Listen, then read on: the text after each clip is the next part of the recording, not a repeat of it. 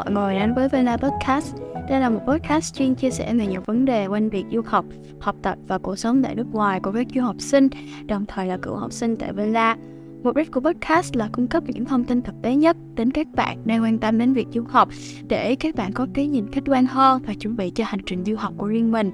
Podcast sẽ được phát hành 9 giờ tối thứ hai và thứ sáu hàng tuần. Nếu các bạn có bất kỳ câu hỏi nào cần Vela giải đáp, hãy điền thông tin một form trong phần mô tả nhé. Chào mừng các bạn đã trở lại series các trường đại học tại Mỹ và trong tập podcast ngày hôm nay, chúng ta sẽ cùng chào đón cô Amy Markham đến từ Đại học Mount Holyoke và Mount Holyoke là một trong những trường nữ sinh lâu đời nhất tại nước Mỹ.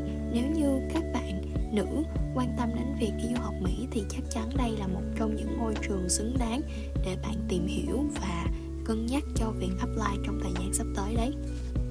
Welcome, Miss Amy, to our podcast today. I'm really happy to have you as a guest speaker to introduce uh, Mount Holyoke College to our Vietnamese students. I know that uh, many Vietnamese students are excited to find a suitable college to study in the US. So I hope that this is a chance for um, their audience to know one more um, amazing college in the US as well. So, first of all, can you just introduce yourself to our audiences today? Sure, and thank you, Vy, for, offering me the opportunity to talk about Mount Holyoke to students. So, my name is Amy Markham, and I'm the Director of International Admission at Mount Holyoke College. And um, I am from the middle part of the United States, the state of Minnesota, which is very cold. But uh, Mount Holyoke is here in Massachusetts in the northeastern part of the country. And I've lived a lot, most of my life on the eastern part of the mount of uh, the United States. And some of the things that I really enjoy doing is cooking, and I do try to cook various international foods. Uh, I really enjoy eating when I'm traveling abroad. Uh, I find the food in other countries a lot more interesting and exciting than a lot of our traditional foods here in the United States. So I enjoy cooking. I enjoy traveling, especially meeting international students around the world. I also enjoy spending time with my family and uh, doing some athletic activities.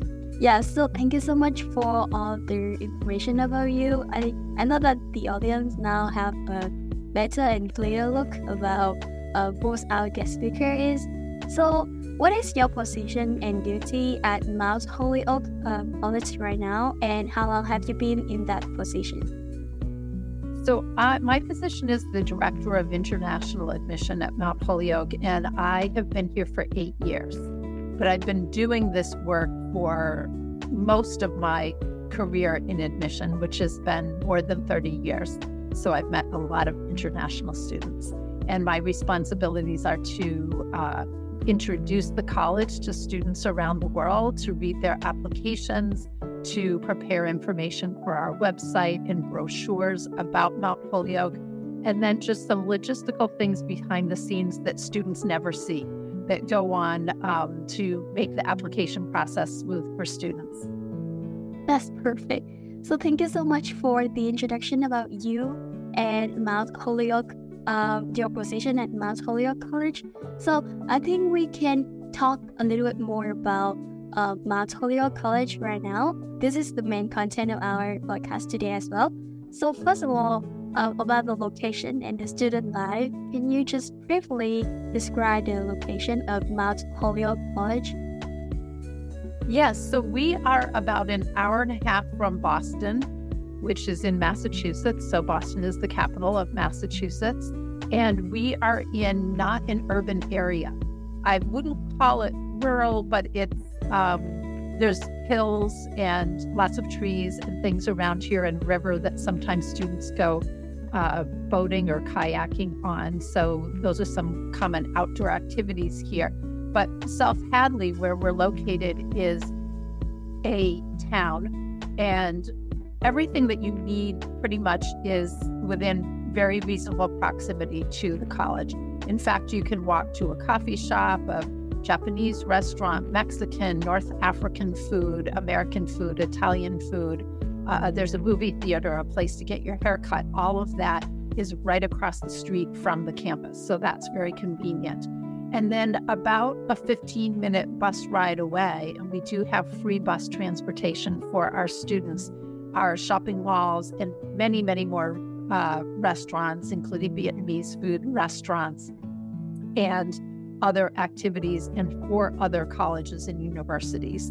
And one thing that I should mention, in case anyone is not aware of this, is that Mount Holyoke was established as a college for women and is the oldest women's college in the United States. So we were founded in 1837. So, in case we have any young men who are, are listening to this podcast, I just want to make you aware that it is a college for women, although we do also welcome non binary and transgender students at Mount Holyoke. Oh, so that's that's pretty uh, mind-blowing information because you guys pretty open to and non-binary students. So, um, how is the student life at Mount Holyoke College? So, our students are involved in a lot of different things. Of course, they come here for academics first, and they really like learning from from and with students who are from around the world and faculty who are uh, many of whom speak other languages in addition to English and who have also lived overseas. So there's a real understanding of international students here at Mount Holyoke. But there's quite a range of things that they do when they're not in the classroom. So, some of the really popular activities are involved in the performing arts. We have a number of different singing groups, we have theater productions, there's musical, instrumental musical groups. And in fact, every residence hall at Mount Holyoke has a piano in it. So, it's not unusual to walk into your dorm and to hear someone playing the piano in the common shared space. It just inside the door of each of these residence halls. But we also have a lot of other things like a student newspaper, various things dealing with media and communications. We have cultural organizations. So there are special houses on campus that are places that students from various populations can go and just hang out with people who are of similar backgrounds. So one of them is an Asian Students Association um, house. And so there's a lot of different opportunities for kind of celebrating cultural differences. There's student government, there's leadership positions, so quite a lot on campus.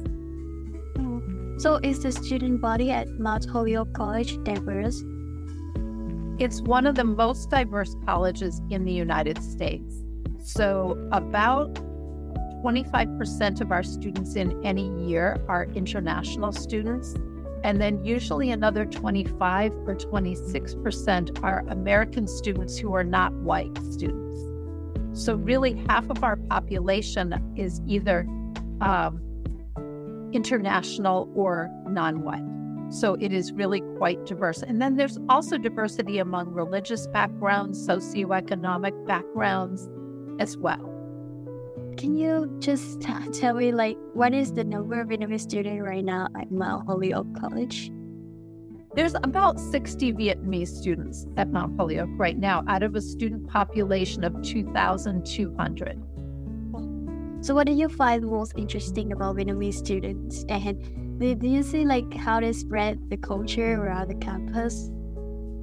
So, our students um, from Vietnam, I, I find that they seem to integrate very well into our community.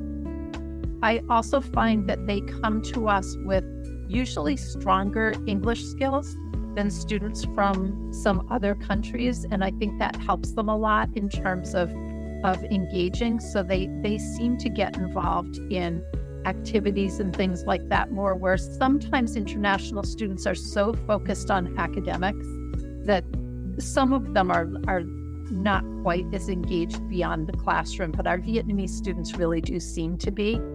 And they are usually, in terms of cultural things, they are often doing things in conjunction with students from other Asian cultures. So some of the shared holidays, um, like uh, the Lunar New Year or Tet, um, and as well in September, um, I'm forgetting the name, the Moon Moon Festival. Oh yeah, the Mid Autumn Festival. Mid Mid Autumn Festival, yes. Yeah. Um, so there are things that they you know, um, do on campus to help other students learn more about that. And then during Lunar New Year Festival, there's usually something uh, on a Friday night where there may be a traditional fashion show from Asian countries where people introduce their their native um, dress, and they may be teaching people how to uh, make uh, fried rice or how to make um, dumplings or various things like that. Although I think of dumplings as maybe a little bit more Chinese. Maybe I'm wrong. But spring rolls, for sure. Um, so, so food and clothing are are really big things that people like to connect and learn about each other's backgrounds. Yeah, I, I agree that food connects people in, from different cultures really well. So thank you so much for all the information about student life, and I hope that our audience can find this information helpful.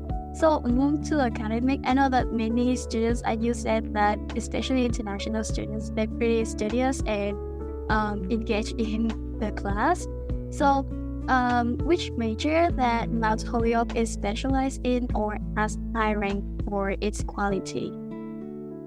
So, Mount Holyoke is a liberal arts college, which means that we don't have any one that, that we claim as a specialization.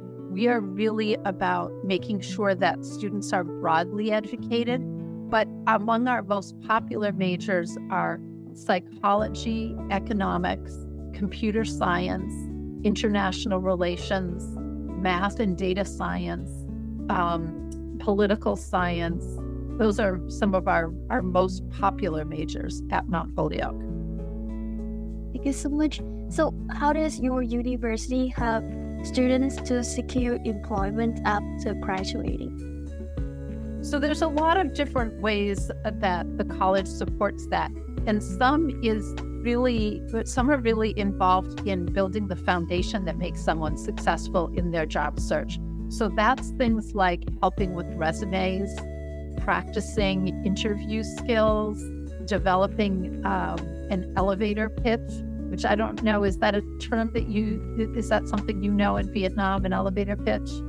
Um, like a, a pitch that you you deliver your presentation about something like business or like a plan or strategy strategies? It's, it's something where I think the reason that it has the title elevator pitch is when you're in an elevator, it's usually a fairly short ride.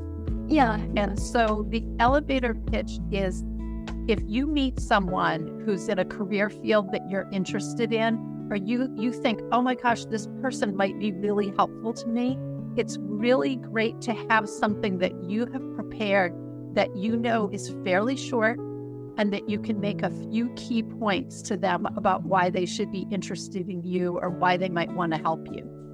So, developing that elevator pitch or speech is another thing that we work with students about. And also learning how to do networking so that if you are at some type of event where there are people who could really be helpful in your career, you know how to come up to them and introduce yourself and do that confidently and ask them some questions and maybe even ask them if they can help you out. So, those skills are kind of the foundation for what helps our students be successful when they're graduating. And that is the looking for the job because they've built all of those foundational skills through a lot of the workshops and things that we have. So we have recruiters from various companies and things that come on our campus every year to talk to our students. We also have alums who come to the campus who work for various organizations who talk about their work, and sometimes they're also recruiting for positions.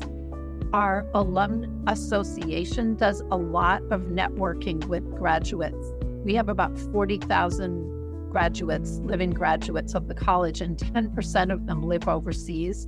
So there's a lot of um, working the connections of Mount Holyoke graduates to help students find jobs. And then we have a career development center that has quite a quite a full staff of people who meet with our students to talk with them about what their goals are and to help strategize how maybe you want to do something where there's not a recruiter coming directly to Mount Holyoke.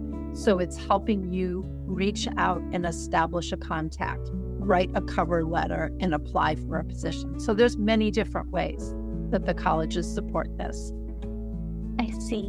Well, there's a lot of ways that Mount Holyoke really supports students in prepare for their career in the future. Cảm ơn các bạn đã lắng nghe phần số 1 khi nghe cô Amy giới thiệu về bản thân, cũng như là những thông tin chính về trường Mount Holyoke bao gồm cuộc sống sinh viên, địa điểm của trường cũng như là những academic resources hiện đang có tại trường và nếu như bạn muốn nghe thêm về cách trường hỗ trợ học sinh secure employment hoặc là uh, cái quá trình nộp vào trường cũng như là những lưu ý của cô khi xét tuyển hồ sơ vào trường đại học này như thế nào thì hãy lắng nghe phần 2 của chúng mình nhé.